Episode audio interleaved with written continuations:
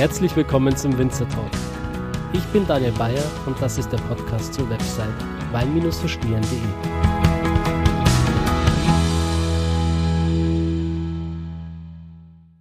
Ja, hallo liebe Zuhörer, herzlich willkommen zu einer neuen Folge vom Winzer Talk.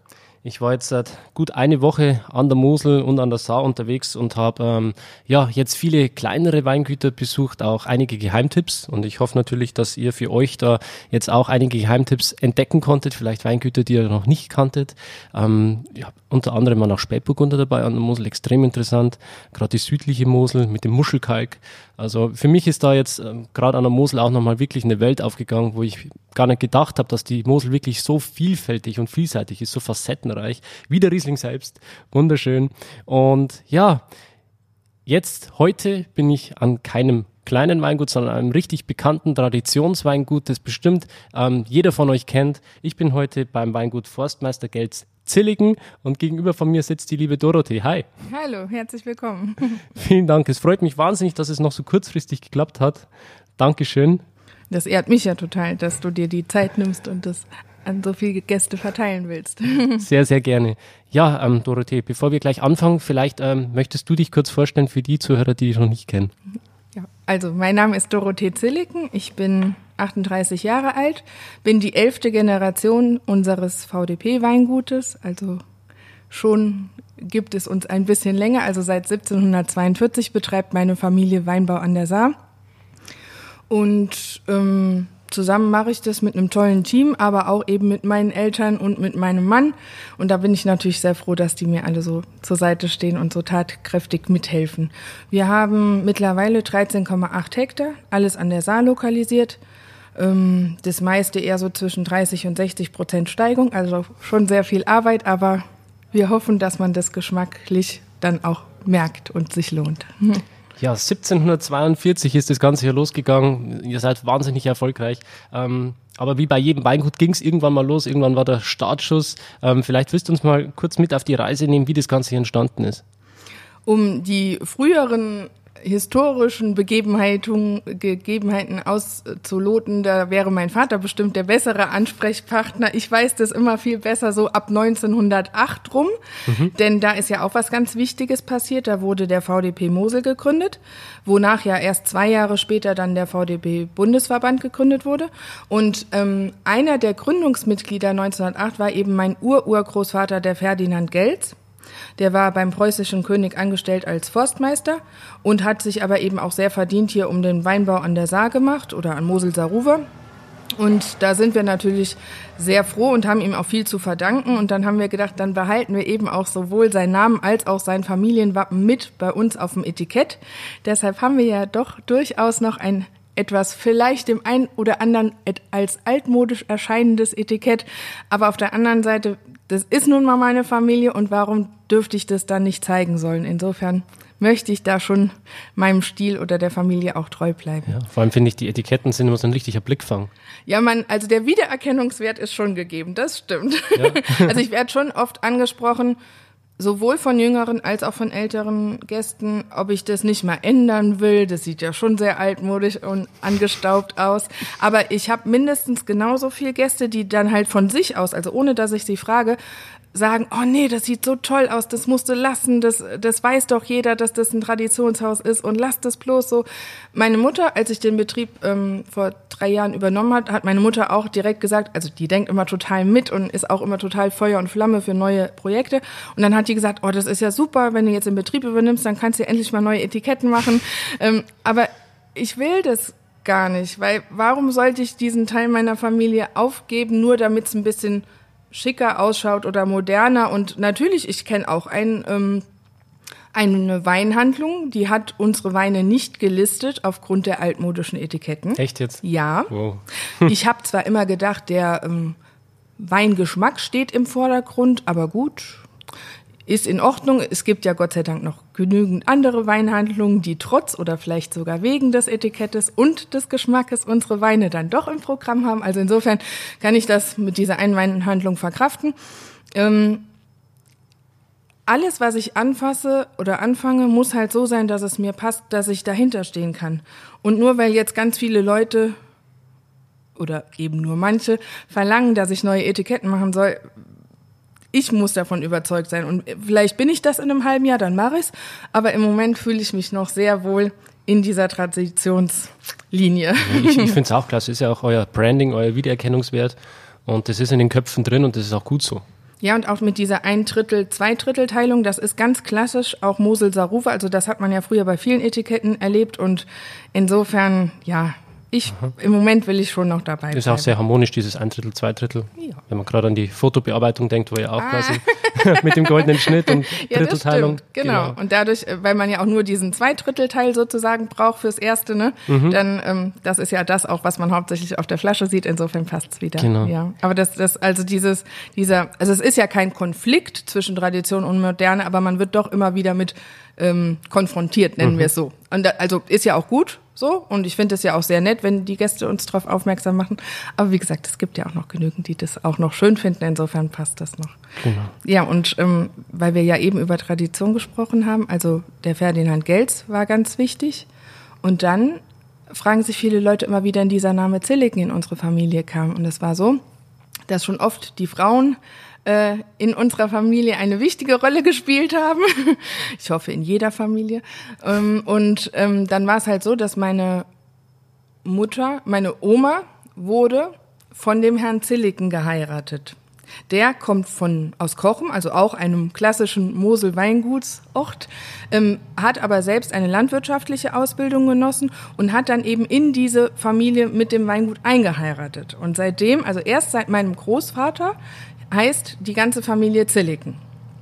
Und ähm, Gott sei Dank hat dann mein Mann auch diesen Namen fortgeführt und angenommen, so dass ich mich da jetzt nicht entscheiden musste und dass wir heute alle einfach nur noch Zilliken heißen. Und es gibt eben nur ein VDP-Weingut Zilliken an der Saar. Mhm. Aber es gibt andere Zilliken quasi, die nicht im VDP sind. Ja, genau. Mein Cousin genau. zum Beispiel, ähm, der hat an der Obermosel ein Weingut und die machen ja auch sehr gute Weine. Ähm, das ist dann hauptsächlich Elbling, ähm, auch ein bisschen Weißburgunder, Grauburgunder, ähm, Rotwein auch. Mhm. Ähm, aber weil, damit das halt nicht verwechselt wird, also Zilliken und Saar gibt es nur einmal. Genau. Ähm, vielleicht äh, gehen wir noch mal kurz zurück in die Zeitgeschichte. Ich will noch mal kurz bei 1908 einhaken. Das ist äh, gerade für mich auch noch mal äh, sehr interessant gewesen. Der VDP hat quasi nicht nur seine Ursprünge quasi an der Mosel gehabt, äh, sondern auch direkt in deiner Familie. Ähm, aber ich glaube, die Struktur vom VDP, die war wahrscheinlich nicht so ausgeklügelt und ausgereift, so wie wir es heute haben. Weißt du noch, was, was so der initiale Grundgedanke war? Also früher wurden ja die Weine hauptsächlich versteigert und nicht wie heute, wie man das heute kennt, in Flaschen, sondern eben in Fässern. Mhm. Und ähm, dann ja auch nach wie vor trotzdem auch exportiert, auch wie das heute teilweise noch der Fall ist.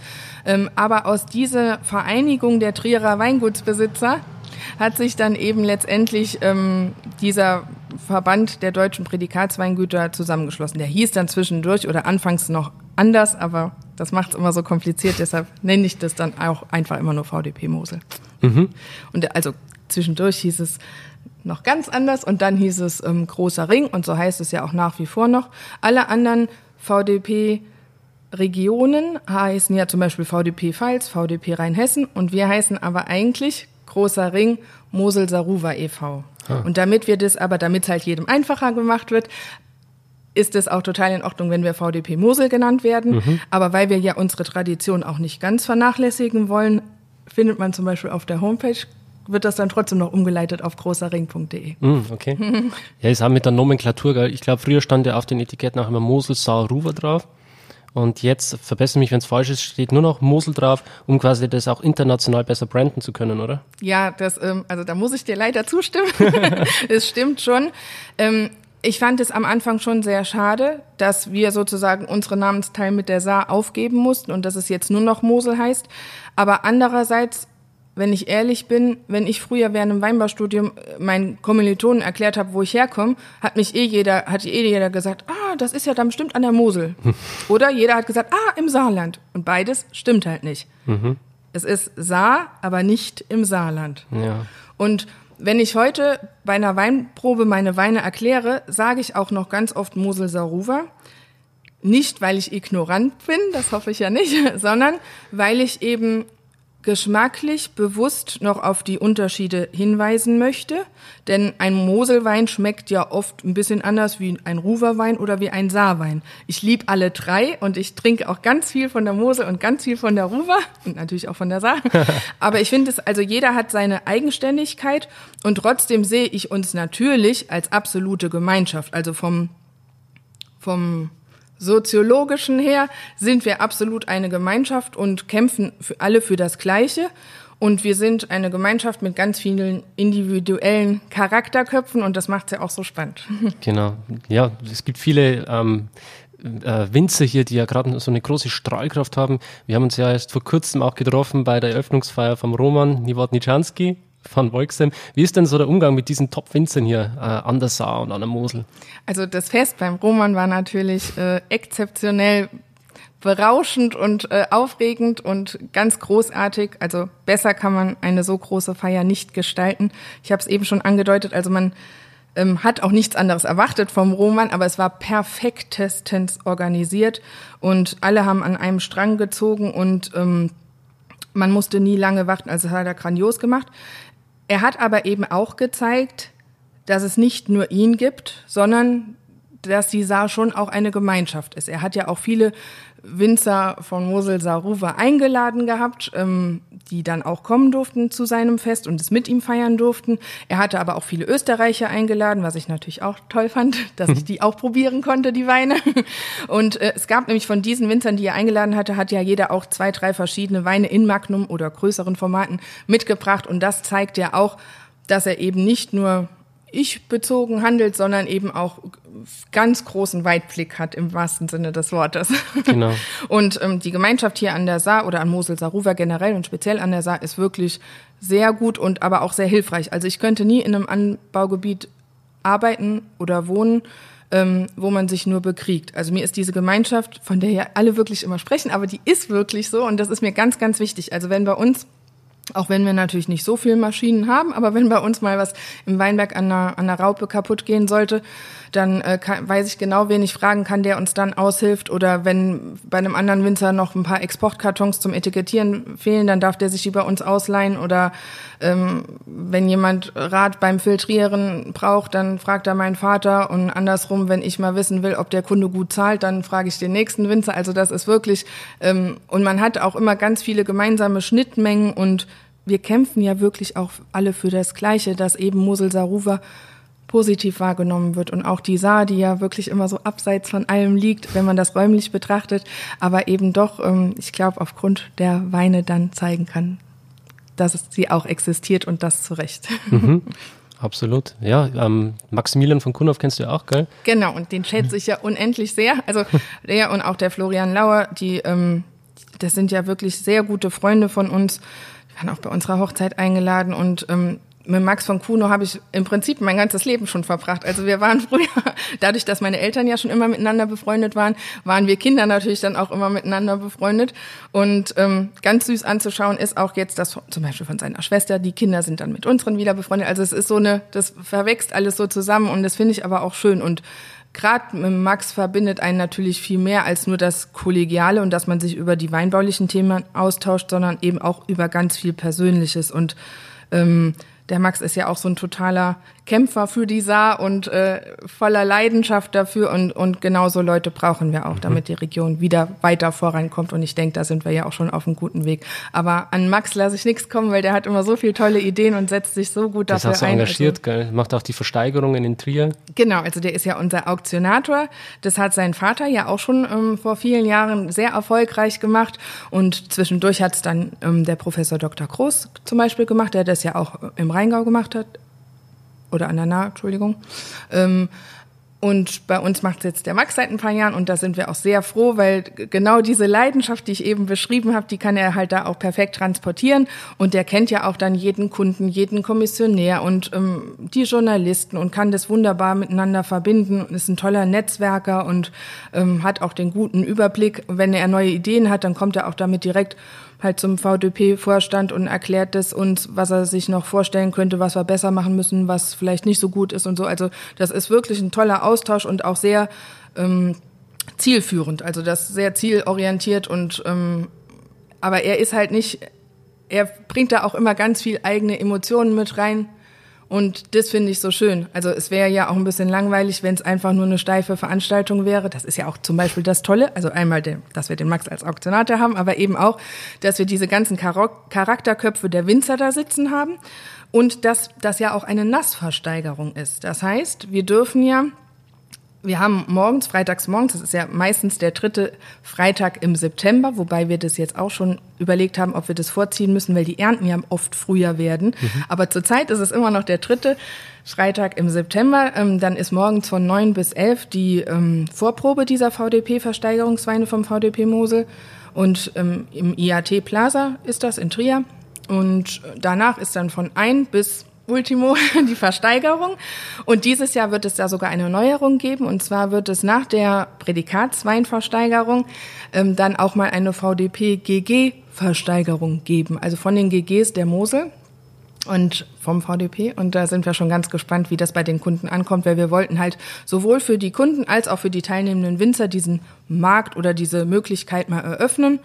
Und ähm, dann schauen wir einfach mal, wie das klappt. Also und da hat der Max natürlich auch ganz viel mit uns drüber geredet. Und da haben wir aber auch mit allen Winzern überlegt, was uns voranbringt und was wir vielleicht sein lassen sollen. Und ja, da hoffen wir mal, dass das dieses Jahr gut ankommt. Mhm. Aber ich finde es halt auch total begrüßenswert, immer wenn ich ähm, Gästen erkläre, wie das hier so ist an der Saar und wie das mit den Neuankömmlingen ist. Ähm, ob die einfach nur viel Geld mitbringen und das war's dann und die kaufen sich ein Weingut. Also zuerst muss ich ja mal sagen, finde ich das ganz toll, wenn sich jemand für Wein so begeistern kann, dass er das halt als Hobby und dann oder sogar im besten Falle, und das machen ja mittlerweile die alle, ähm, das sogar hauptberuflich sich zum Ziel gesetzt hat, ein Weingut zu führen. Also es gibt auch nichts Schöneres, wenn man sein Geld äh, zum Beispiel für äh, gutes Essen, gutes Trinken ausgeben kann. Ähm, und das begrüße ich total. Und wenn sich heute Menschen in Deutschland ein Weingut kaufen, ist es meistens an der Pfalz oder an der Saar. Und das finde ich natürlich auch toll. Also finde ich sehr begrüßenswert für unser Anbaugebiet, weil dadurch kriegen wir ja auch nochmal ein bisschen neuen Input, neuen Schwung. Ähm, und ich finde halt zum Beispiel die Anna Reimann vom Weingut Kanzheim, die, das ist so eine gebildete, aber auch charmante, nette und auch gute Freundin von mir, aber auch das Weingut ähm, früher vom Dr. Siemens ähm, in Serrich, die ähm, Familie Heimes, die kommt ja hier aus Saarburg. Würzberg. Also, genau. Da war ich auch erst. Ja, super, ja. dann passt das ja gut, weil äh, das einzig Schlimme daran ist nur, dass ich jetzt sozusagen einen Butterfly-Kunden verloren habe, weil die haben sonst immer unseren Wein gekauft, aber das ist ja nur beiseite jetzt. ähm, aber ich finde das ganz toll, dass die ganze Familie sich da so engagiert eben für den Saarweinbau und die machen das ganz toll und aber eben auch nicht so aggressiv. Also ich meine, man kann das ja auch sehr unharmonisch angehen. Solche Beispiele gab es ja vielleicht auch schon mal. Aber ähm, das finde ich wirklich auch eine ganz tolle Familie. Die machen das grandios und gliedern sich überall wunderbar ein. Und ähm, dieses Kompliment der perfekten kollegialen Eingliederung kann ich auch wirklich nur an die Familie Jauch weitergeben. Das ist grandios, wie die das machen. Die, ähm, die Vorgängerin, das war ja die Frau Dr. Kegel. Und die hatte zum Beispiel schon immer so eine Weinprobe für uns Saarwinzer und auch ein bisschen Ruwer und Mosel eingerichtet, ähm, dass wir uns so im Februar, März treffen. Und dann die, jeder Winzer bringt zwei, drei Weine mit und die können wir dann eben untereinander probieren und dann durfte dann auch jeder immer sagen, was er da drüber hält. Also oft, manchmal waren die schon abgefüllt, dann konnte man halt nichts mehr ändern.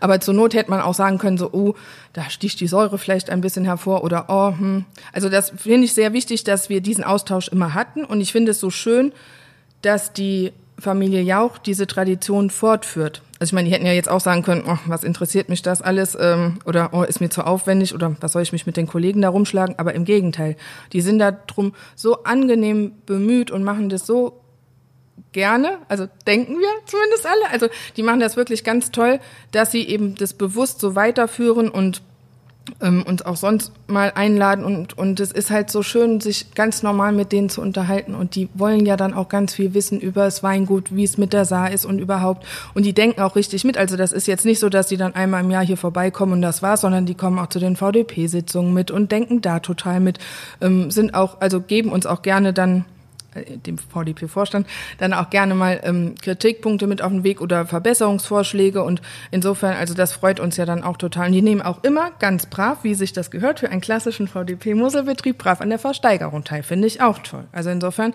da merkt man halt, die haben viele neue Ideen, natürlich auch mediale, viel bessere Vernetzung und so. Aber sie geben halt auch diese Tradition nicht auf. Und das finde ich ganz toll. Also das freut mich wirklich sehr. Wahrer Gewinn für die Weinbranche. Definitiv. ja, ähm, lass uns vielleicht noch mal ganz kurz in diese ähm, Auktionen einsteigen. Mich würde mal interessieren, du hast jetzt schon viel miterlebt im Laufe der Jahre und da viel gesehen. Was war denn für dich so das größte Highlight oder ein krasser Moment, wo du sagst, boah, das war mal eine coole Aktion, da erinnere ich mich gern dran zurück?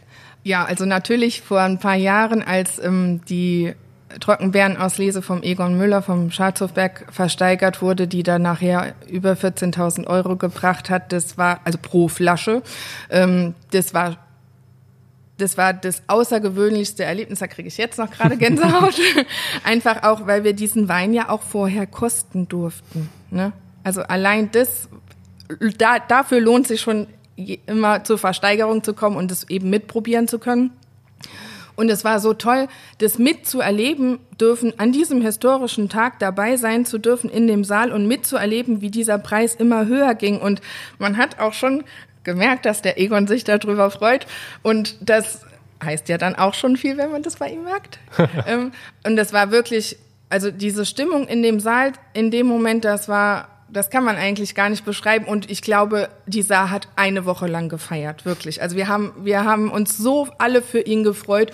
Und endlich hat die Saar und der deutsche Weinbau ja auch nochmal in, in ähm, deutschen Fach, also nicht Fachzeitschriften, eben in deutschen Tageszeitschriften, Tageszeitungen nochmal eine Rolle gespielt. Also sonst haben wir ja auch schon die Chance bei der Frankfurter Allgemeinen Sonntagszeitung, ähm, schreibt da mittlerweile der Herr Reinhardt auch immer seine Kolumne, aber diesmal war das auch mal außerhalb einer Kolumne, was mich natürlich auch total gefreut hat. Und endlich war mal die Frankfurter und die Welt und die Süddeutsche voll mit deutschem Wein und das hat schon gut getan. Super. Ja. Gerade die internationale Strahlkraft auch, gell? Absolut. Also ich meine, der, der Wein wurde ja auch sozusagen auf der ganzen Welt verteilt.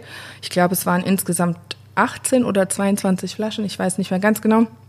Ähm, aber das ist schon toll und und viele von diesen Weinliebhabern waren ja an dem Tag da, ne? Und dann hat man ja diese Freude, dass die das bekommen haben, auch nochmal gespürt. Und das hat einen so mitgerissen. Da hat man sich ja für die auch nochmal gefreut, weil man die ja auch ein bisschen kennt, also manche von denen. Und ja, also das war wirklich was ganz Außergewöhnliches. Auf jeden Fall ein sehr wichtiger Meilenstein, um auch wieder dahin zu kommen, wo wir mal vor 100 Jahren waren an genau, der Mosel. Absolut. Also dass, ähm, dass alle Karten in den Restaurants nochmal voll sind mit Mosel Saruwa Wein oder mit Saarwein, das ist natürlich absolut wünschenswert. Und da arbeiten wir alle dran.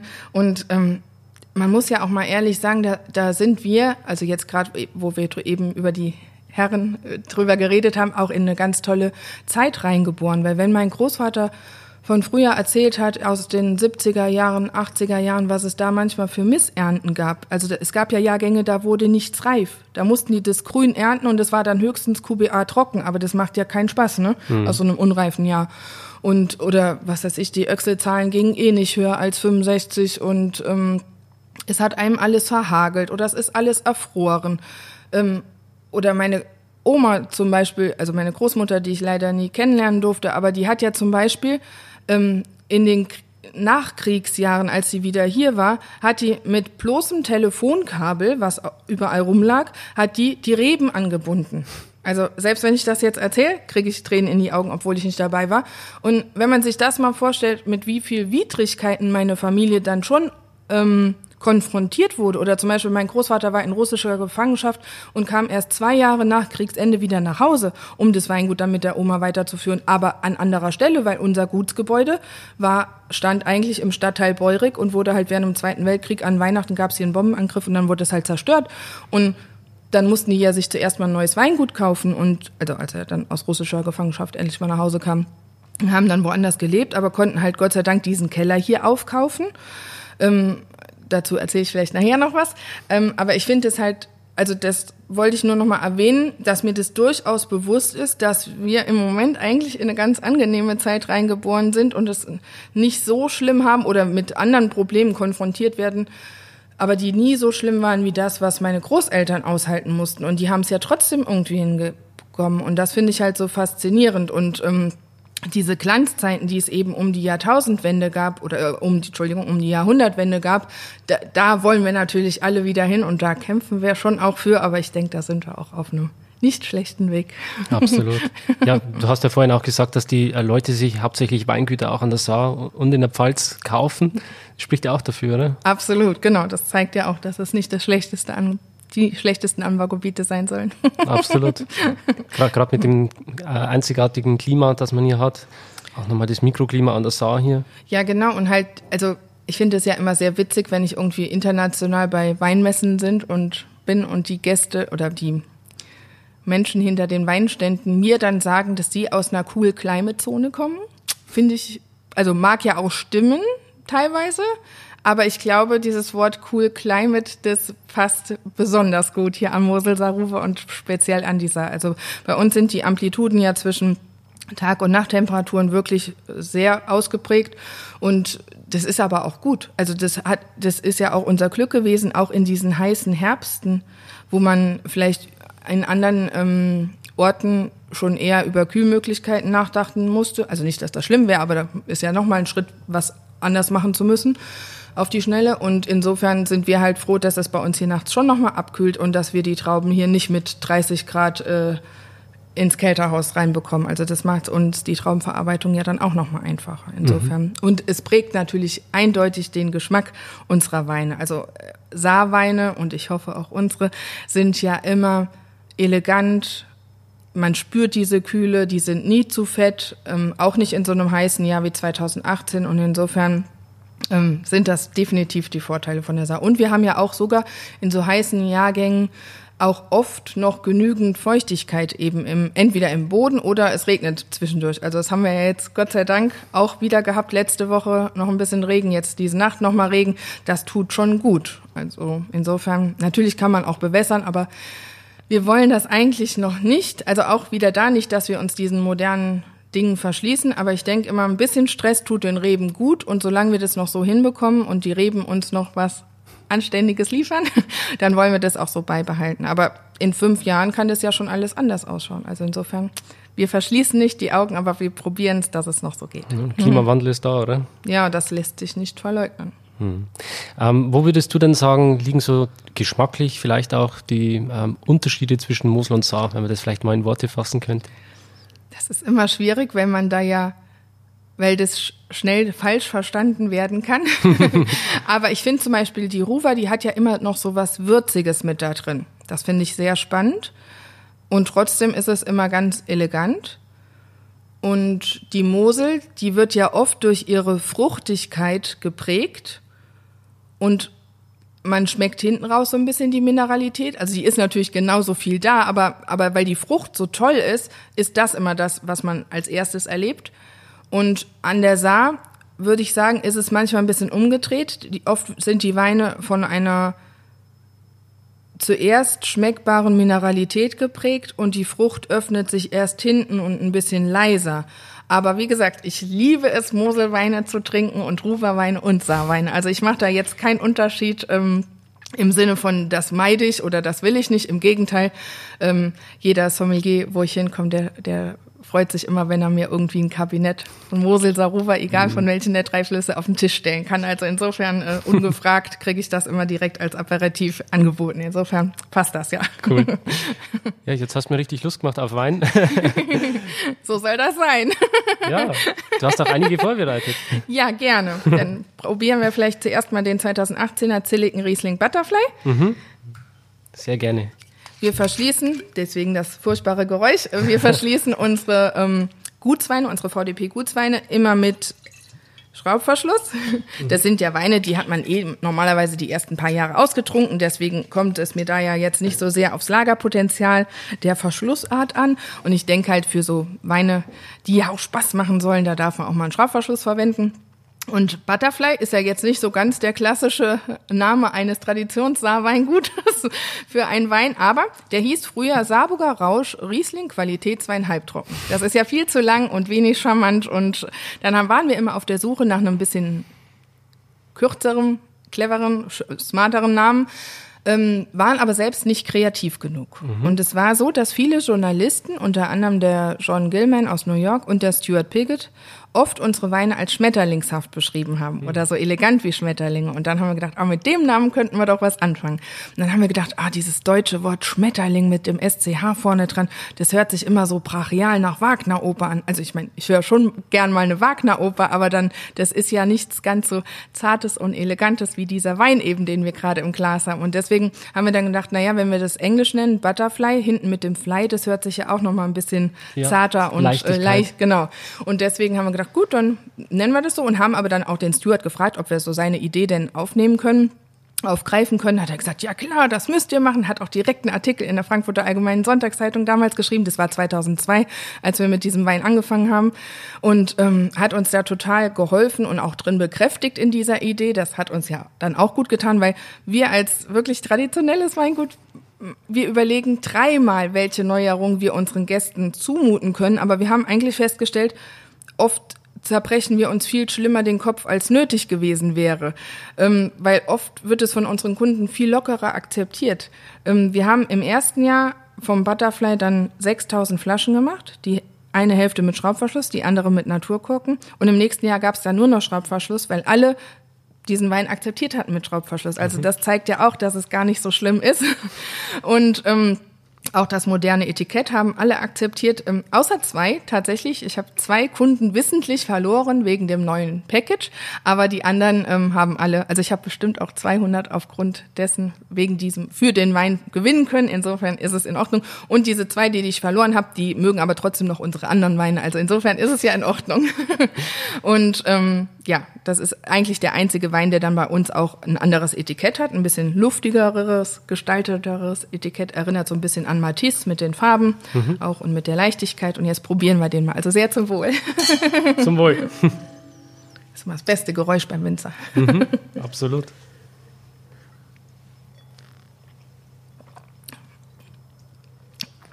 Ich finde, das ist so ein Wein, der passt genau für heute den Tag. Es ist so draußen heiß und schwül, ein bisschen drückend. Das hier ist der perfekte Terrassenwein. Mhm. Und ich finde, das ist so ein Wein, der ist so richtig animierend. Man trinkt einen Schluck und denkt so, oh ja, davon jetzt noch ein Schlückchen und noch ein Schlückchen. Und der hat ja auch nur 11 Volumenprozent, also dann ist die Flasche auch schnell leer. Ähm, und dadurch, dass er immer feinherb ausgebaut ist, ist er sehr flexibel zum Essen einzusetzen. Jetzt finde ich diesen Begriff feinherb ja leider auch sehr dehnbar. Ähm, wenn ich persönlich im Restaurant sitze und ich habe mir ein Menü ausgesucht oder einen Gang und denke, auch dazu könnte vielleicht was Feinherbes passen.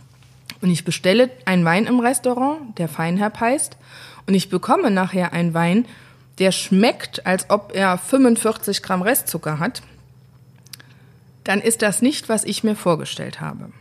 Und deswegen finde ich, allein schon aus Verbraucher, begeisternde Sicht sollte oder haben wir uns zum Ziel gesetzt eben, dass unsere feinherben Weine nie zu süß sind, sondern halt auch gerne immer nur so um die 18 Gramm Restzucker haben. Und ich finde jetzt gerade speziell hier der Wein, der hat 17,4 Gramm Restzucker, schmeckt aber ja eher wie 11.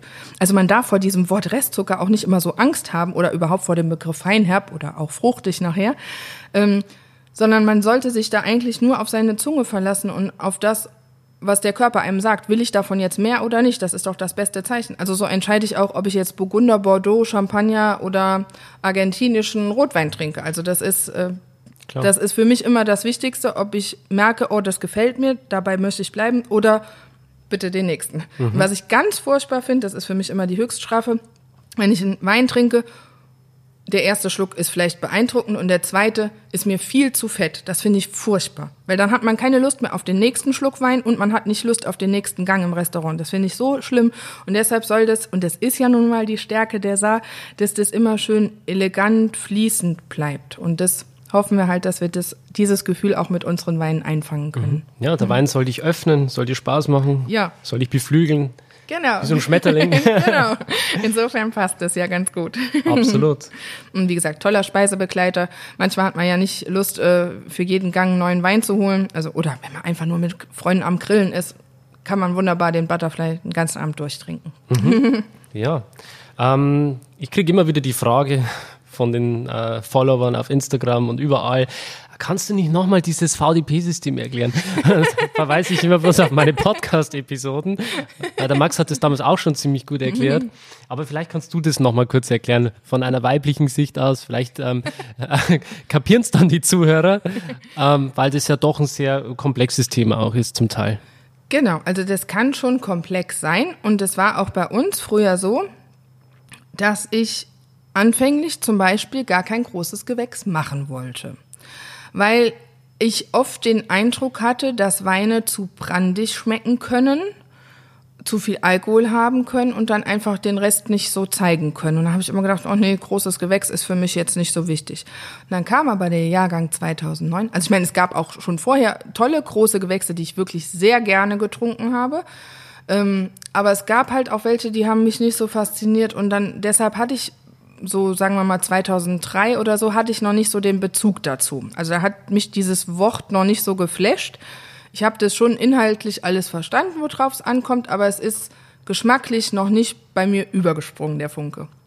Und dann war es bei uns im Weingut so, dass 2009 hatten wir draußen so viele goldgelbe, perfekte Beeren und dann haben wir gedacht, ah, das wäre doch jetzt mal eine Möglichkeit, dass wir uns doch an dieses Thema großes Gewächs, also VDP, großes Gewächs, ranwagen großes Gewächs ist ja immer der trockene Spitzenwein eines VDP-Betriebes.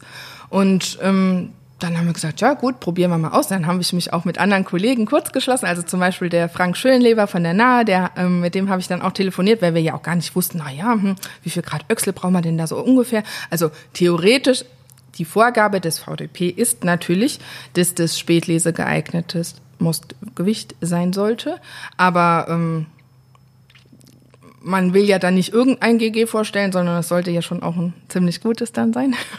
Und ähm, ja, dann haben wir uns in dem Jahrgang mal rangetraut und dann hat das eigentlich auch ganz gut geklappt.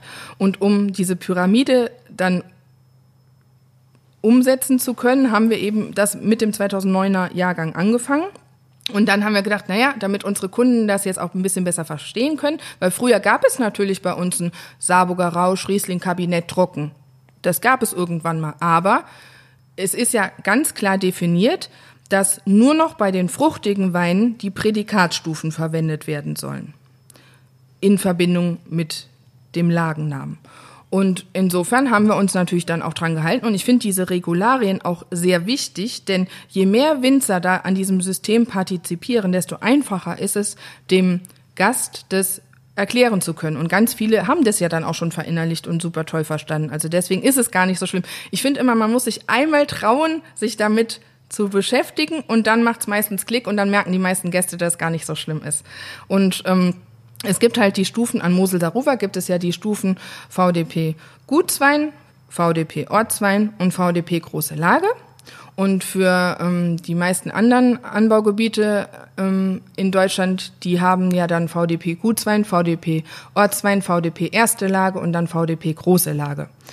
Ähm, das ist mal das Grundgerüst und dann darf man das ja in der jeweiligen Stufe das mag vielleicht von Regionalverband zu Regionalverband auch nochmal einer anderen Wichtigkeit zugeordnet sein, aber bei uns an VDP Mosel ist es natürlich ganz wichtig, dass wir in jeder Stufe auch die fruchtigen Weine ausbauen dürfen.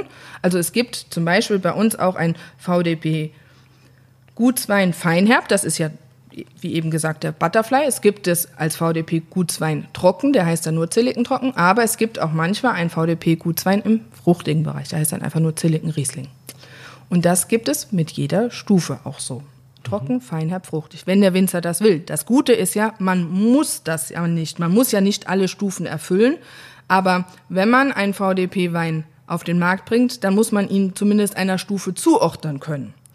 Und das, finde ich, macht es ja dann wieder ganz einfach. Und wie gesagt, bei den fruchtigen Spitzenweinen mit Lagennennung darf ich das dann zum Beispiel Rauschkabinett, Rauschauslese, Rausch-Spätlese, Rausch-Bärenauslese, Rausch-Eiswein nennen, weil Rausch ist ja unsere VDP-große Lage.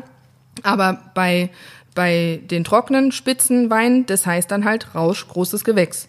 Oder wir haben jetzt dieses Jahr auch ein Kupp, großes Gewächs und ein Bockstein, großes Gewächs. Man kann sagen, je kleiner die Herkunft auf dem Etikett eingezirkelt ist, desto höherwertiger ist die Qualität. Also wir fangen an mit der Basis, das ist einfach nur Zilliken. Das könnte theoretisch überall von der Saar kommen. Also aber aus unseren Weinbergen. Dann ist die nächste Stufe Saarburg als Ortswein. Das kann bei uns persönlich dann nur aus dem Saarburger Rausch kommen, weil wir ja in Saarburg selbst nur den Besitz im Saarburger Rausch haben. So, also ist es bei uns sogar noch ein bisschen enger, weil bei uns kommen sogar die Ortsweine alle nur aus der großen Lage, aber voll, wir nennen es natürlich nicht so. Das hört sich jetzt vielleicht wieder ein bisschen komplizierter an, aber ich wollte nur den Gästen sagen, dass wenn man bei uns einen Ortswein kauft, dann kriegt man sogar einen großen Lagewein dafür vom von der Lagenbetrachtung her. Und dann haben wir natürlich für das Beste einer jeweiligen Stufe, da dürfen wir dann die Lage draufschreiben.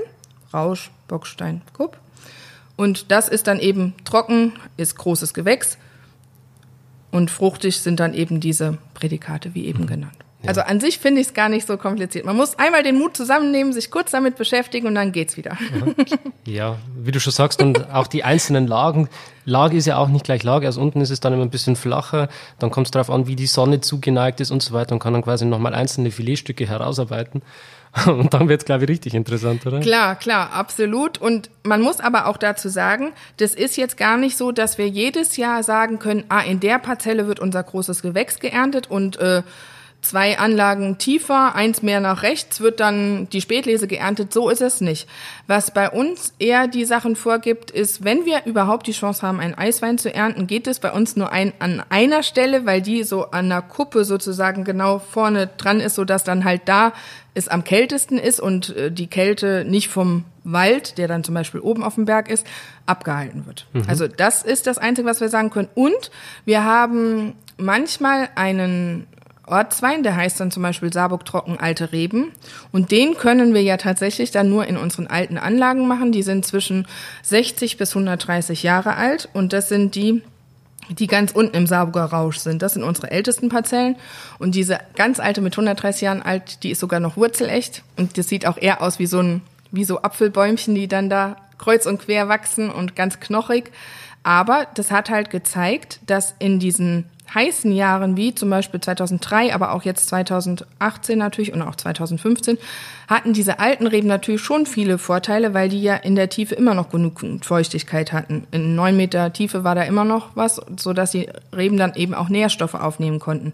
Andererseits hat es sich aber auch gezeigt, wir haben nämlich auch einige unserer Flächen, also wir haben insgesamt sieben Hektar auch schon mal neu gepflanzt in den letzten 20 Jahren und es hat einfach auch gezeigt, dass das auch Vorteile haben kann. Deshalb finde ich, darf man das nicht immer so verteufeln, das eine oder das andere. Wie bei den Menschen vorhin schon gesagt, macht's die Mischung und wir sind jetzt auch froh, dass wir das im Weinberg eben auch so haben, weil jede Parzelle eben ihre Eigenheiten hat. Und es ist ja auch gut, dass die einen dann ein bisschen schneller reifen, die anderen ein bisschen langsamer. Bei den alten Reben, da hängt ja so gut wie nichts mehr drin. Da hängen 20, 30 Hektoliter pro Hektar drin. Ähm, Laut VDP-Statuten dürften wir da natürlich 50 Hektoliter pro Hektar ernten, aber wie gesagt, sie hängen ja leider nicht drin. Also insofern, aber der Geschmack macht es dann halt wieder wett. Insofern ist es für uns total in Ordnung. Und ähm, das ist eben auch sowas, dass hinter diesen ganzen VDP-Stufen, um darauf nochmal gerade zurückzukommen, steht ja auch wirklich ein Sinn dahinter. Und an v im VDP Mosel ist es auch so, dass jeder Wein mit einem Adler auf der Kapsel wird geschmacklich auch von uns allen probiert. Mhm. Dass man sich sicher sein kann als Gast, wenn ich im Restaurant bin und ich sehe, ah, da ist der Adler drauf, ah, das ist Moos, ah ja, das kann nichts Schlechtes sein. So. Also das soll, und das gilt natürlich auch für den ganzen Bundesverband, wenn man da den Adler sieht, dann kann man sich eigentlich sicher sein, das ist was Gescheites. Und ich finde, das macht es den Verbrauchern ja jetzt auch wieder einfacher. Damit möchte ich aber nicht, also es gibt ja auch genügend Winzer, die sind eben nicht VDP-Mitglied. Die trinke ich genauso gerne. Also das heißt jetzt nicht, dass man nur Adler kaufen soll, sondern es gibt ganz vieles, was auch wunderbar schmeckt, was halt nicht den Adler drauf hat. Aber ja, Klar. genauso perfekt zu genießen ist. Was mich jetzt mal interessieren würde, wirklich brennend interessieren würde, ist, ich komme ja auch viel herum und äh, wie du schon sagst, es ist nicht jedes Weingut ein VDP-Weingut. Und mich würde mal interessieren, wie wird man denn eigentlich VDP-Mitglied? Was muss man denn da für Auflagen erfüllen? Viele denken immer, ach ja, da muss man doch nur so einen Jahresbeitrag zahlen und ich frage da mal an, ob ich da auch Mitglied werden kann und das war's dann. So einfach ist es nicht. Und zwar ist es ja auch Gott sei Dank eigentlich nicht so einfach, weil der Gast soll sich ja darauf verlassen, dass es was Anständiges ist. So. Also, es, man kann sich auch nicht selbst ins Spiel bringen, sondern der VDP-Vorstand muss dieses Weingut über Jahre hinweg beobachten, eigentlich über mindestens fünf Jahre die geschmackliche Qualität des Weingutes immer mal wieder testen. Das ist ja auch wieder so was Schönes an meinem Beruf, dieses ständige Testen. ähm, und dann ähm, wird natürlich auch geguckt, ob das überhaupt von der Größe hinpasst. Also bei uns am VDP Mosel, da muss, muss die Mindestbetriebsgröße ist vier Hektar, muss zu 80 Prozent mit Riesling bestockt sein. Ähm, dann guckt man da natürlich, wer, was hat derjenige für Lagen, passt das überhaupt? Also wenn er jetzt nur, ich sag mal, also an Mosel Saruwa gibt's ja nicht viel Flachlagen, aber wenn er jetzt nur Flachlagen hätte, dann wäre das halt nicht so ein Kandidat. ähm, ähm, das steht zwar nirgendwo geschrieben, aber vielleicht ist es dem einen oder anderen auch wichtig, dass derjenige menschlich integer ist und ein guter Kollege ist dann ähm, ist es natürlich auch wichtig, wenn man das alles mal, wenn das für alles gut befunden wurde, muss dann zuerst mal im ersten Schritt darüber abgestimmt werden. Also dann berät der Vorstand, ah ja, das würden wir vorschlagen. Dann werden die Mitglieder bei der Mitgliederversammlung gefragt, was die davon halten und dann wird abgestimmt.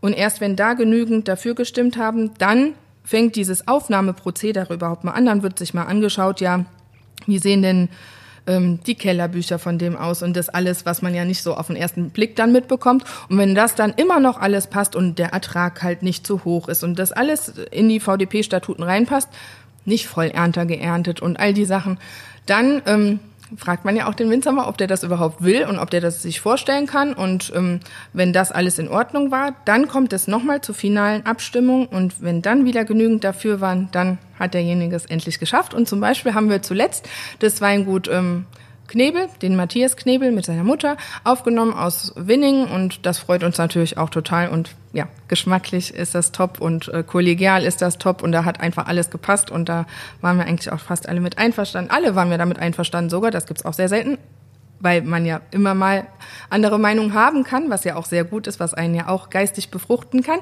Aber in dem Fall waren wir uns alle einig, dass der definitiv zu uns gehört. Und das war auch auf jeden Fall ein guter Zug oder ein, ein, also macht uns Spaß, dass der jetzt mit dabei ist, ja. Hast du da vielleicht so ein paar Zahlen, wie viele ähm, Weingüter vielleicht im Jahr mit dazukommen? Ähm, also insgesamt vom VDP deutschlandweit gibt es ja circa 200 Weingüter. Ich glaube, zurzeit sind es 204, aber das, da möchte ich mich nicht auf die genaue Zahl festlegen. Ähm, und es ist nicht so, dass jedes Jahr pro Region einer aufgenommen wird weil sonst müssten wir ja auf, hätten wir ja ganz schnell mal kurz eben 100 Mitglieder. Also im Moment haben wir 30 gerade. Ähm, und das ist, man muss sich ja überlegen, ob, ob das passt vom Weinbaulichen her und alles.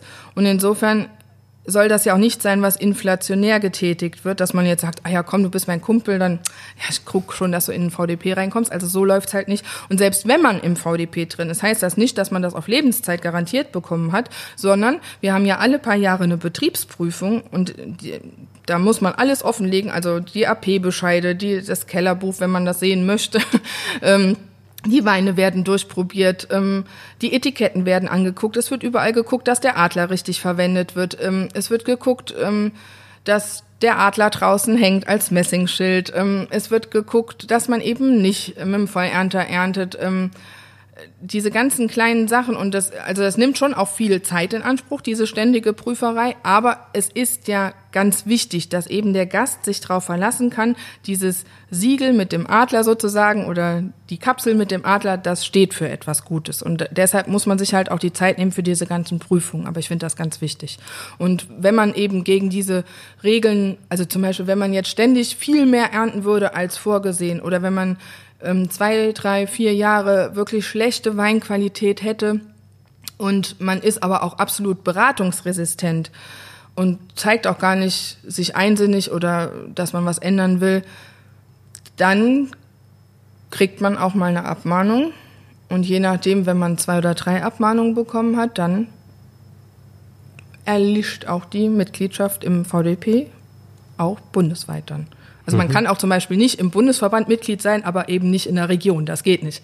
Sobald man in der Region VDP-Mitglied ist, ist man das auch automatisch für den Bund.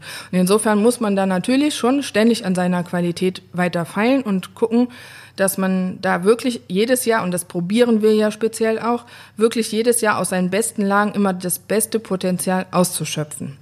Und ähm, das, das macht ja auch eigentlich jeder und das ist ja dann auch toll zu sehen, ähm, was dabei für wunderschöne Weine rauskommen mhm. von den Kollegen auch. Ja, du hast ja vorhin auch gesagt, dass ihr zum Beispiel auch, wenn jetzt ein Günther Jauch kommt oder ein anderer Winzer und Verbesserungsvorschläge bringt für den VDP, dass ihr da immer ein offenes Ohr habt. Mich würde mal interessieren, ähm, da ihr euch ja laufend quasi reflektiert und versucht weiterzuentwickeln, ob es da gerade ähm, Projekte gibt oder, oder Punkte, die ihr überarbeitet oder wo ihr euch Gedanken macht. Also zum Beispiel beim VDP Mosel ist natürlich ein ganz wichtiger Bestandteil, dass wir gucken, dass die ähm, Versteigerung im September schon ein bisschen flüssiger und ein bisschen lockerer wird, dass das weil manchmal kann das ein bisschen zu viel Zeit in Anspruch nehmen, ähm, so dass es manchen Gästen, die dann da unten sitzen, vielleicht ein bisschen zu lang erscheinen mag. Und da arbeiten wir gerade dran. Ähm, aber der Bundes-VDP hat natürlich auch ähm, sich gerade hat ja gerade zum Beispiel dieses Sektstatut auch verabschiedet. Das war ja auch super, dass man einfach, dass es dann halt auch mal ein VDP gut Sekt gibt und VDP große Lagersekt zum Beispiel. Das, das finde ich auch sehr gut, weil ich meine, warum sollte das nur für Wein gelten, wenn es doch auch für, für den Sekt, unser Sekt ist auch immer aus dem Saugerrausch geerntet, also warum dürfen wir es dann nicht zeigen? Insofern finde ich das sehr gut und ist ja auch wieder sehr äh, Verbraucher entgegenkommt. Ähm, und es gibt auch im Bundesverband ein ganz großes Thema, aber ich weiß gerade tatsächlich nicht, ob ich schon darüber reden darf oder nicht. Deshalb möchte ich da jetzt nicht vorgreifen, aber ähm, man wird schon die nächsten äh, 10, 15 Jahre von einem ganz großen, wichtigen Thema im VDP-Bundesverband immer wieder hören und das ist ja auch gut so. da müsst ihr halt jetzt gespannt sein. Gut, dann äh, würde ich sagen, haben wir auch genug über den VDP jetzt geredet. Dann gehen wir wieder zu deinen Weinen über. Sehr gerne. Ja, das ist ja alles eins irgendwie, ne? Mhm, klar. Probieren wir jetzt ähm, den VDP Große Lagerwein 2018er Rausch Riesling Kabinett. Jawohl. Das ist ja immer so mein Lieblingswein, den brauche ich immer. Also Kabinett, die Stufe ja eh, wie eben schon angedeutet von den Kollegen auch sehr gerne. Ähm, Kabinett ist für mich, und hier dieser im Speziellen, das ist halt unwahrscheinlich elegant. Man hat aber auch den Mund direkt so voll, wie wenn man in Obstsalat beißt mit ganz viel Melonenstückchen, dass einem richtig das Wasser im Mund zusammenläuft. So ist für mich immer dieser Wein. Und das ist eben auch ganz animierend mit nur acht Volumenprozent. Das heißt, man kann die Flasche wirklich genießen. Hm. Und es passt halt auch toll zu vielen Speisen. Also man denkt ja immer so, ach nee, sowas Fruchtsüßes, ach nee, das kann ich ja nur zum Dessert. Das stimmt gar nicht. Ähm, ich durfte mal bei der Christina Fischer ein Seminar mitmachen. Da hatte die zehn verschiedene Speisen mit zehn verschiedenen Kabinettweinen. Die waren alle fruchtig und das hat alles super gepasst. Also das passt toll zu Schmorgerichten, wenn man an eine Rinderroulade denkt mit ganz viel äh, eingedickten Bratensaft, eingekochten Bratensaft, passt toll. Zu Sushi kann das toll passen. Zu einem scharfen Thai-Curry kann das toll passen einfach zu einer Käseplatte, also jetzt nicht mit einem Gorgonzola, aber ansonsten schafft er auch alles. Das finde ich immer ganz spannend. Ähm, als Aperitif, als wir, ähm, als meine Mädels mich ausgeführt haben zu meinem Junggesellenabschied ähm, in ein tolles Restaurant, ähm, habe ich mich erdreistet, äh, als Wein zum Feldsalat mit Speckcroutons einen Fritz Haag, Brauneberger Juffa-Kabinett auszusuchen. Dann meinte der Sommelier, kam zu mir und meinte, Sie wissen schon, dass der nicht trocken ist. Ich gesagt, ja, und deswegen will ich den haben. Der konnte die Welt nicht verstehen. Also ich finde, jeder soll das aussuchen, was ihm schmeckt und dann, dann bleibt er doch auch gerne dabei. Und das ist, also ich finde dieses Diktieren, was zu was passt oder was man jetzt trinken soll oder was jetzt gerade modern ist, das finde ich immer so furchtbar. Also das ist ja eigentlich auch sehr kurz gedacht ich finde es doch viel schöner, wenn man rausfinden darf, was einem zusagt und was nicht und dass man so seine eigenen geschmacklichen Grenzen erfahren darf. Das finde ich viel schöner. Und ähm, man muss ja auch sagen, gerade bei dem Wort Kabinett, für uns war der, der Kabinett schon immer ein ganz wichtiger Wein. Also die größten Abfüllungen von uns sind normalerweise in normalen Jahrgängen immer Butterfly und Kabinett. Da sieht man schon dran, dass es viel bei uns ist. Aber wir haben immer eine hohe Nachfrage nach trockenen Wein gehabt, konnten die aber nie erfüllen, weil wir zum Beispiel nicht jedes Jahr gibt uns so viele tolle goldene Beeren wie 18er Jahrgang. Ne? Für unsere trockenen Weine verwenden wir nur die kleinen goldenen lockerbeerigen Bärchen. Da darf kein Krümmelchen Botrytis mit drin sein. Und deswegen, das ist ja unser begrenzender Faktor. Also wir können nicht einfach nur, weil die Nachfrage nach irgendwas hoch ist, mal gerade sagen, oh ja, also könnten wir schon, aber machen wir nicht, weil es nicht das ist, was wir uns im Kopf darunter vorgestellt haben. Und dann bleiben wir lieber bei dieser Philosophie, dass wir es halt so machen, ähm, dass wir auch dahinter stehen können.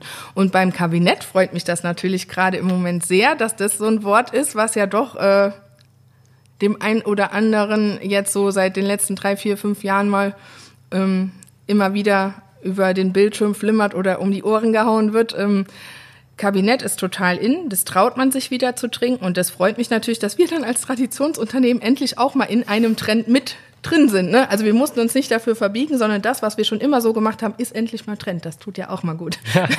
das passt ja super in den Zeitgeist, oder? Leichte, bekömmliche ja. Weine, wenig Alkohol. Absolut. Und man muss ja wirklich sagen, das ist das, wie Mosel Saruwa das früher auch schon gemacht hat. Man muss sich vorstellen, früher gab es ja nur ganz kalte Keller, so wie unser Keller jetzt ist, ne? Können wir nachher auch mal noch reingehen. Gerne. Ähm, der gleicht ja eher so einer Tropfsteinhöhle. Da sind es dann auch immer eher so 10, 11 Grad, also ganz kühl und eine hohe Luftfeuchtigkeit mit zwischen 55 bis 95 Grad ähm, Luftfeuchtigkeit Prozent.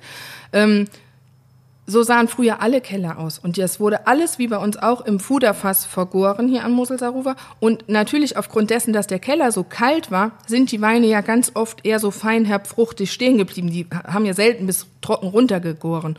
Und deswegen ist das, was wir heute so als Kabinett trinken, so diesen Stil, den gab es ja auch früher schon. Und wie du gesagt hast, ne, mit den 8 Volumenprozent ist das natürlich sehr bekömmlich, auch wenn man diese Worte natürlich nicht auf irgendwo hinschreiben darf. Ähm, aber das macht total viel Spaß. Und da sind wir wieder beim wichtigsten Faktor. Man, man trinkt einen Schluck und hat direkt dieses, ja, dieses Mundwassergefühl und äh, perfekte Erfrischung. Und das Schöne ist, der Wein macht jetzt Spaß und die nächsten 20 Jahre. Zum Sehr Wohl. zum Wohl.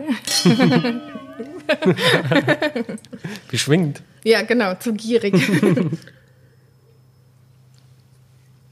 und er ist halt der ist so fließend und so filigran und trotz seiner Frucht nie zu fett.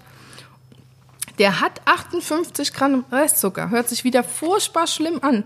Aber, aber er schmeckt nicht so, finde ich. Und das ist wieder die Stärke von der Saar. Und auch wenn 2018 ja ein sehr reifer Jahr war, ein sehr reifer Jahrgang war, hatten wir ja trotzdem einen pH-Wert von ungefähr 2,9 und das hat halt auch total geholfen. Und die Säure, die vorhanden ist, also es war ja auch erlaubt, Säure zuzugeben, aber das haben wir nicht gemacht. Das, ähm, es hat uns geschmacklich auch so gereicht und dann haben wir davon Abstand genommen. Und ähm, ich finde, es, diese 2,9 im pH-Wert, die haben halt schon geholfen, dass die Säure ähm, noch frisch schmeckt. Also auch wenn sie nominell ein bisschen tiefer ist, aber es, dieses Erfrischende bleibt ja trotzdem noch. Und der Wein ist lang im Abgang, aber nicht beschwerend. Und das hat ja auch was mit Bekömmlichkeit zu tun. Mhm. Mhm. Also mir schmeckt das sehr, sehr gut. Richtig schön. Man ja, könnte sich jetzt gerne das Glas austrinken. Gerne, kein Problem. ich muss leider noch weiterfahren. aber man muss auch sagen, 2018, also ich habe ja eben erwähnt, normalerweise ist Kabinett immer so unsere stärkste Füllung, aber 2018 war tatsächlich eher so ein Auslesejahrgang. Mhm. Also da, da ähm, mit dieser ganzen Reife und Opulenz einerseits, aber Gott sei Dank eben dann noch das ähm, frische, kühle von der Saar, das macht schon Spaß. Mhm. So, gleich den nächsten. Können nachher nochmal Kabinett trinken. Gerne. Was haben wir jetzt im Glas? 2018er Rausch Riesling Auslese. Einer unserer vier verschiedenen Auslesen. Mhm.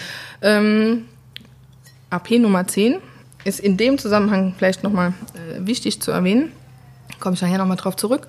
Ähm, ich finde ich wollte unbedingt den Wein jetzt probieren, weil ich finde, das ist wie so ein Cocktail, wie so ein Fruchtcocktail, den man trinkt. Da braucht man sonst gar nichts mehr. Der zeigt so viel Maracuja, Ananas, Mango und es bleibt wunderbar elegant. Es ist immer noch nicht zu fett und überladen und das ist typisch Sau. Und das Tolle ist, diese kühle Eleganz, das kann man Gott sei Dank mit keiner Maschine der Welt künstlich erzeugen. Das gibt es nur in echt und hauptsächlich an der Saar. Mega. Ja. Gerade diese, diese reifen Früchte, wo du gerade angesprochen hast, diese exotische und dann trotzdem noch mit der frischen Säure, also das findet man wirklich sonst nirgends. Normalerweise hat man dann so, keine Ahnung, so einen grünen, fast unreifen Apfel, so, Ja. so knackig, wo dann trotzdem die Säure da ist, aber hier hat man ja wirklich exotische Früchte dazu. Ja, und also deshalb dieses, das, deshalb wollte ich unbedingt den Wein probieren, weil das so viel Spaß macht und ähm, und auch so typisch ist. Und das ist ja auch das Tolle eigentlich. Und Gott, da bin ich auch sehr froh, dass unsere Gäste das meistens akzeptieren. Es gibt in unserem Haus nicht jeden Gang, jeden Jahrgang immer alle Weine. Also wir machen nicht jedes Jahr Zilliken trocken bis hoch zum Eiswein oder bis hoch zur Trockenbeerenauslese, sondern wir gucken, was gibt uns der Weinberg an Material vor und welches Potenzial können wir davon nutzen. Riskieren wir noch ein bisschen vielleicht Zeit, um, wenn das Wetter schön ist, auch mal eine Beerenauslese zu ernten oder so. Ähm, das macht total viel Freude, auch zu sehen, was ist der Weinberg in jedem Jahr an Möglichkeiten hat. Also was ist er, was kriegt er hin, der, die Lage? Und das, das ist total faszinierend. Und wenn wir immer anfangen mit der Lese, dann denken wir, ach ja, hm, vielleicht können wir das und das ernten. Und jetzt die letzten paar Jahrgänge wurden unsere ähm, Wünsche da meistens sogar noch übertroffen. Also insofern, auch da sieht man wieder, sind wir in eine gute Zeit reingeboren. Und ich würde auch sagen, sowas, die Weine, die wir jetzt alle probiert haben, da merkt man einfach, das ist Sahne. Also das ist, man kann es nicht kopieren und man kriegt es direkt geschmacklich überliefert, auch mit der Mineralität. Wir haben ja ganz viel feinblättrigen, dünnen Schiefer im Saarburger Rausch, der ist so hellgrau, mittelgrau. Den kann man ganz leicht mit den Händen zerbröseln. Aber wir haben auch ein vulkanisches Eruptionsgestein, das heißt Diabas. Das gibt's nicht oft in deutschen Weinbergen. Also das gibt's schon noch oben im Konzertälchen bei, bei Niedermännich, Kretnach, ähm, die Richtung. Und es gibt es auch noch ein bisschen an der Ruwer. Aber ansonsten kenne ich das in Deutschland in Kombination im Weinberg nicht. Und diese beiden Gesteine, also Diabas und Schiefer, die sorgen natürlich auch für eine sehr eigenständige Mineralität da drin. Das heißt, unsere Weine aus dem Saarburger Rausch schmecken immer definitiv anders wie die aus dem Ockfener Bockstein oder aus der Eiler Kupp. Das ist halt auch so faszinierend, obwohl die gar nicht weit weg voneinander liegen. Also das eine ist gerade einmal über den Fluss und die andere Lage ist gerade ein Ort weiter. Ne? Aber trotzdem können das halt so Unterschiede machen und das finde ich so spannend und das macht es ja dann auch wieder ähm, so interessant, auch für uns. Und wenn wir das dann unten in den Fuderfässern ausbauen, da haben wir ja dann auch ähm, die Möglichkeit, das ist nämlich das Tolle bei all der viel mehr Arbeit, die man mit den Fässern hat im Vergleich zu einem Edelstahltank, dass wir das ja auch alles so separat halten können, wie wir das pro Tag oder pro paar Stunden reinbekommen, damit wir dann einfach nachher herausfinden können, oh, ist das jetzt eher elegant und zart wie ein Kabinett oder ist es jetzt schon ein bisschen runder und voller wie eine Auslese, aber hat trotzdem hinten noch die Eleganz? Das macht ja auch total viel Spaß, dann herauszufinden, was passt zu wem und was, wie nennen wir es dann nachher. Und da ist der wichtigste Schritt definitiv immer im Weinberg. Ja, ähm, ich habe, also wir nähern uns jetzt schon langsam dem Schlussteil und ich habe am Schluss immer noch so ein paar persönliche, ein bisschen witzige Fragen für dich. Und äh, mich würde gerade äh, bei dir jetzt interessieren, wir haben jetzt ein paar Mal über unsere äh, Zeit gesprochen, in der wir jetzt leben. Ähm, jetzt stell dir mal vor, du steigst in ein Raumschiff rein, katapultierst dich kurz in den Kosmos rein und äh, die Zeit hält für dich an und du kommst nach 50 Jahren wieder auf die Erde. Wie glaubst du, sieht die Erde dann aus? Wie hat sich die Weinbranche entwickelt und in welcher Zeit glaubst du, kann man dann leben? Das ist eine sehr gute Frage.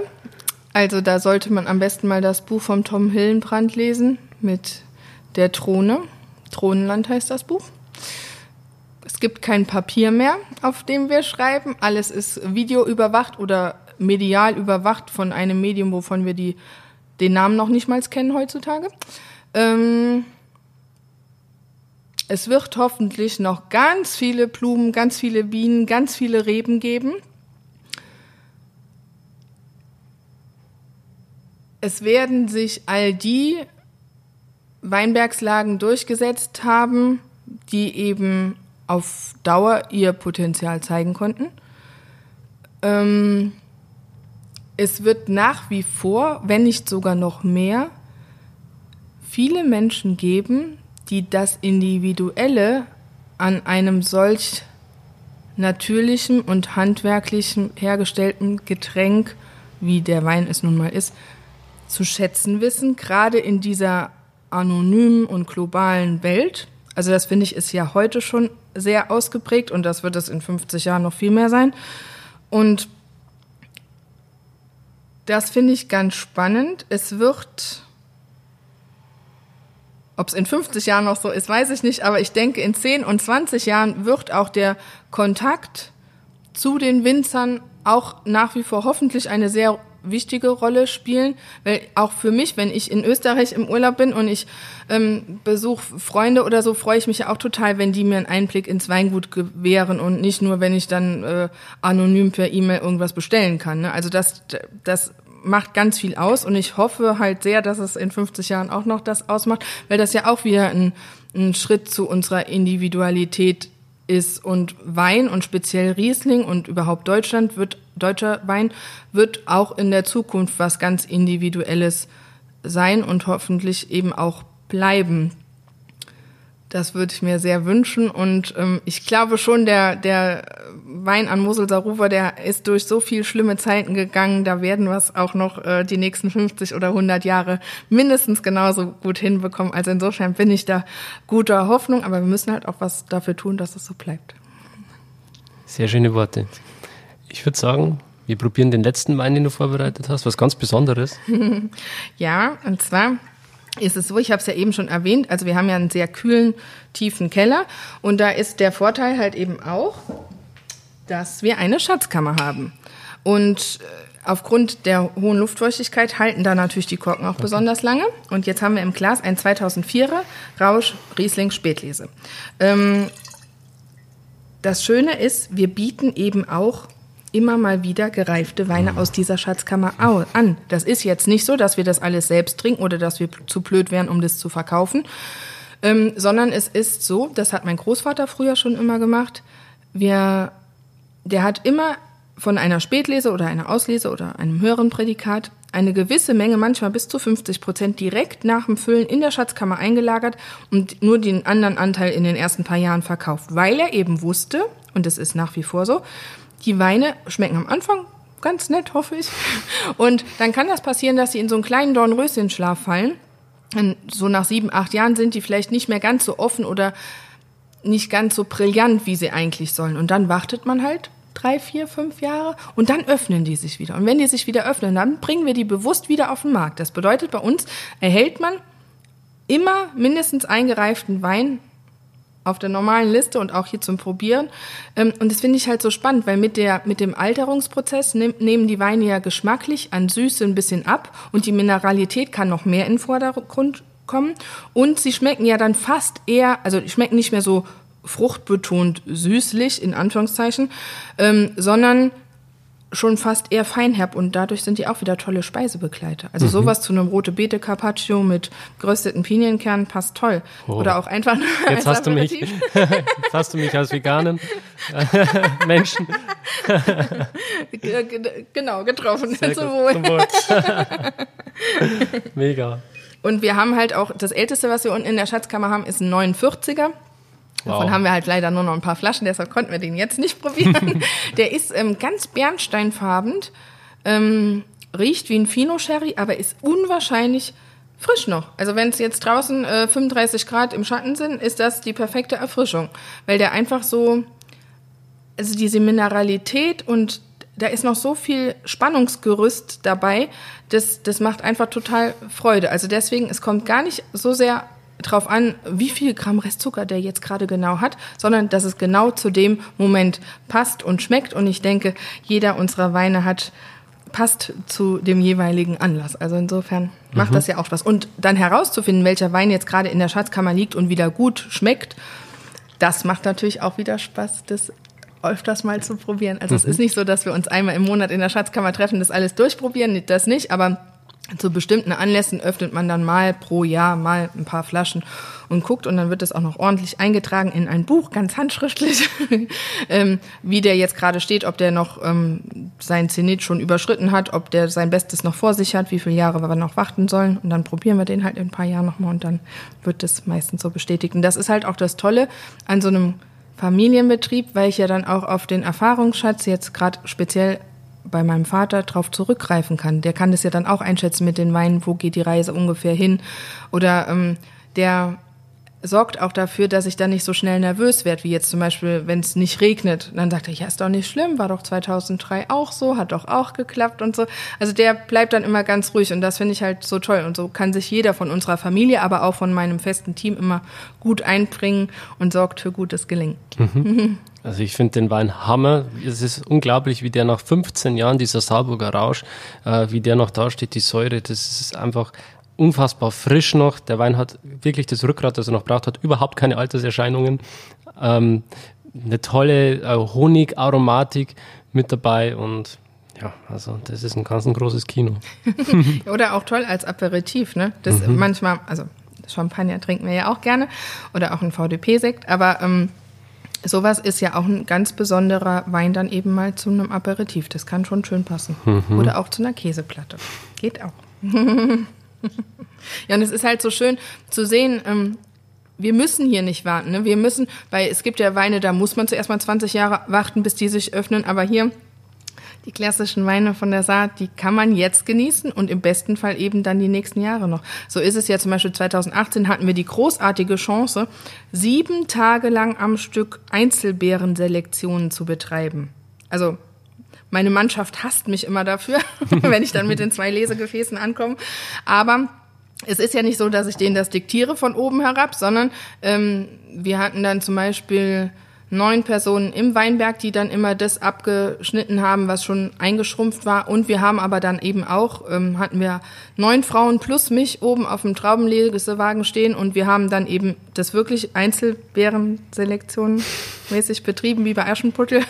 Und es ist eine unwahrscheinliche Arbeit. Man steht den ganzen Tag auf dem gleichen Fleck und hat immer nur diese 40 Zentimeter Seeabstand. Also das ist schon nicht so einfach und egal wie heiß oder kalt es dann morgens noch ist.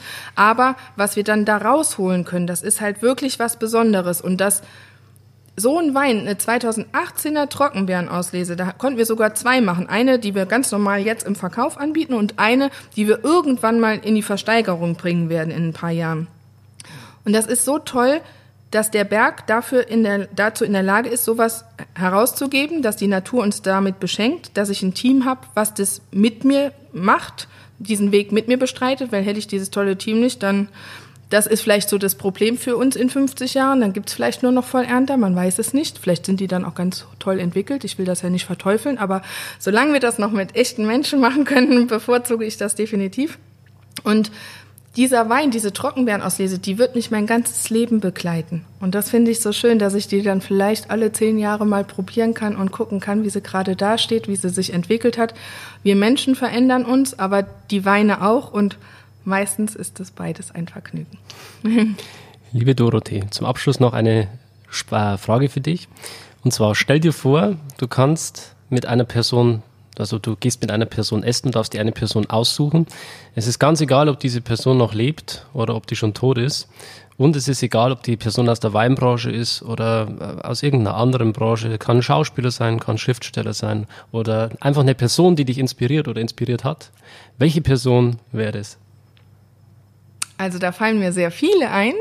Ähm, aber ich glaube, ich würde sehr gerne mit meiner Großmutter, die ich ja dann nie kennenlernen durfte, mit der wäre ich gerne essen gegangen, weil die hat so viel durchgemacht und die hat so viel für unser Weingut bewirkt und hat ähm, den ganzen Laden sozusagen aufrechterhalten in den schwersten Zeiten und hatte ja auch Kinder und also später dann und hat das auch alles irgendwie hinbekommen und die hätte mir sicherlich noch ganz viele Weisheiten mit auf den Weg äh, geben können, ähm, die ich gebrauchen könnte. Also das wäre bestimmt was Tolles. Ansonsten äh, sitzt sitze ich total gerne mit meiner Familie am Tisch. Ähm, da haben wir auch immer ganz viel zu bereden und ähm, das ist auch das Schöne an so einem Familienbetrieb, dass dann eben alle auch noch wirklich gedanklich als auch körperlich arbeitend mit tätig sind und mir viel helfen können. Und so kommen wir ja dann auch weiter. Also insofern ist da schon was Tolles. Aber mit meiner Großmutter, das hätte mir schon gefallen. Ja. Ja, liebe Dorothee, vielen Dank ähm, für deine Zeit hier im Interview und vielen Dank, dass es so kurzfristig geklappt hat vor allem. Ähm, hast du noch letzte Worte an die Zuhörer, die du ihnen gerne mitgeben würdest? Verlasst euch auf euren Geschmack und trinkt das, worauf ihr Lust habt. Das ist das Wichtigste. Sehr zum Wohl. Jawohl. zum Was Wohl. gar nichts mehr, armer Kerl. Vielen Dank, Dorothee. Sehr gerne. Vielen Dank, dass du mir die Chance eingeräumt hast. Ich danke dir. Absolut ist eine Ehre für mich, hier sein zu dürfen.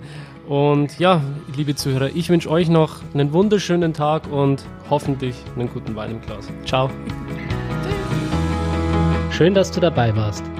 Wenn dir dieser Podcast gefallen hat, dann bewerte mich auf iTunes. Wenn du Fragen hast oder mehr Informationen zum Thema Wein suchst, dann schau auf meiner Website wein-verstehen.de vorbei. Bis zum nächsten Mal.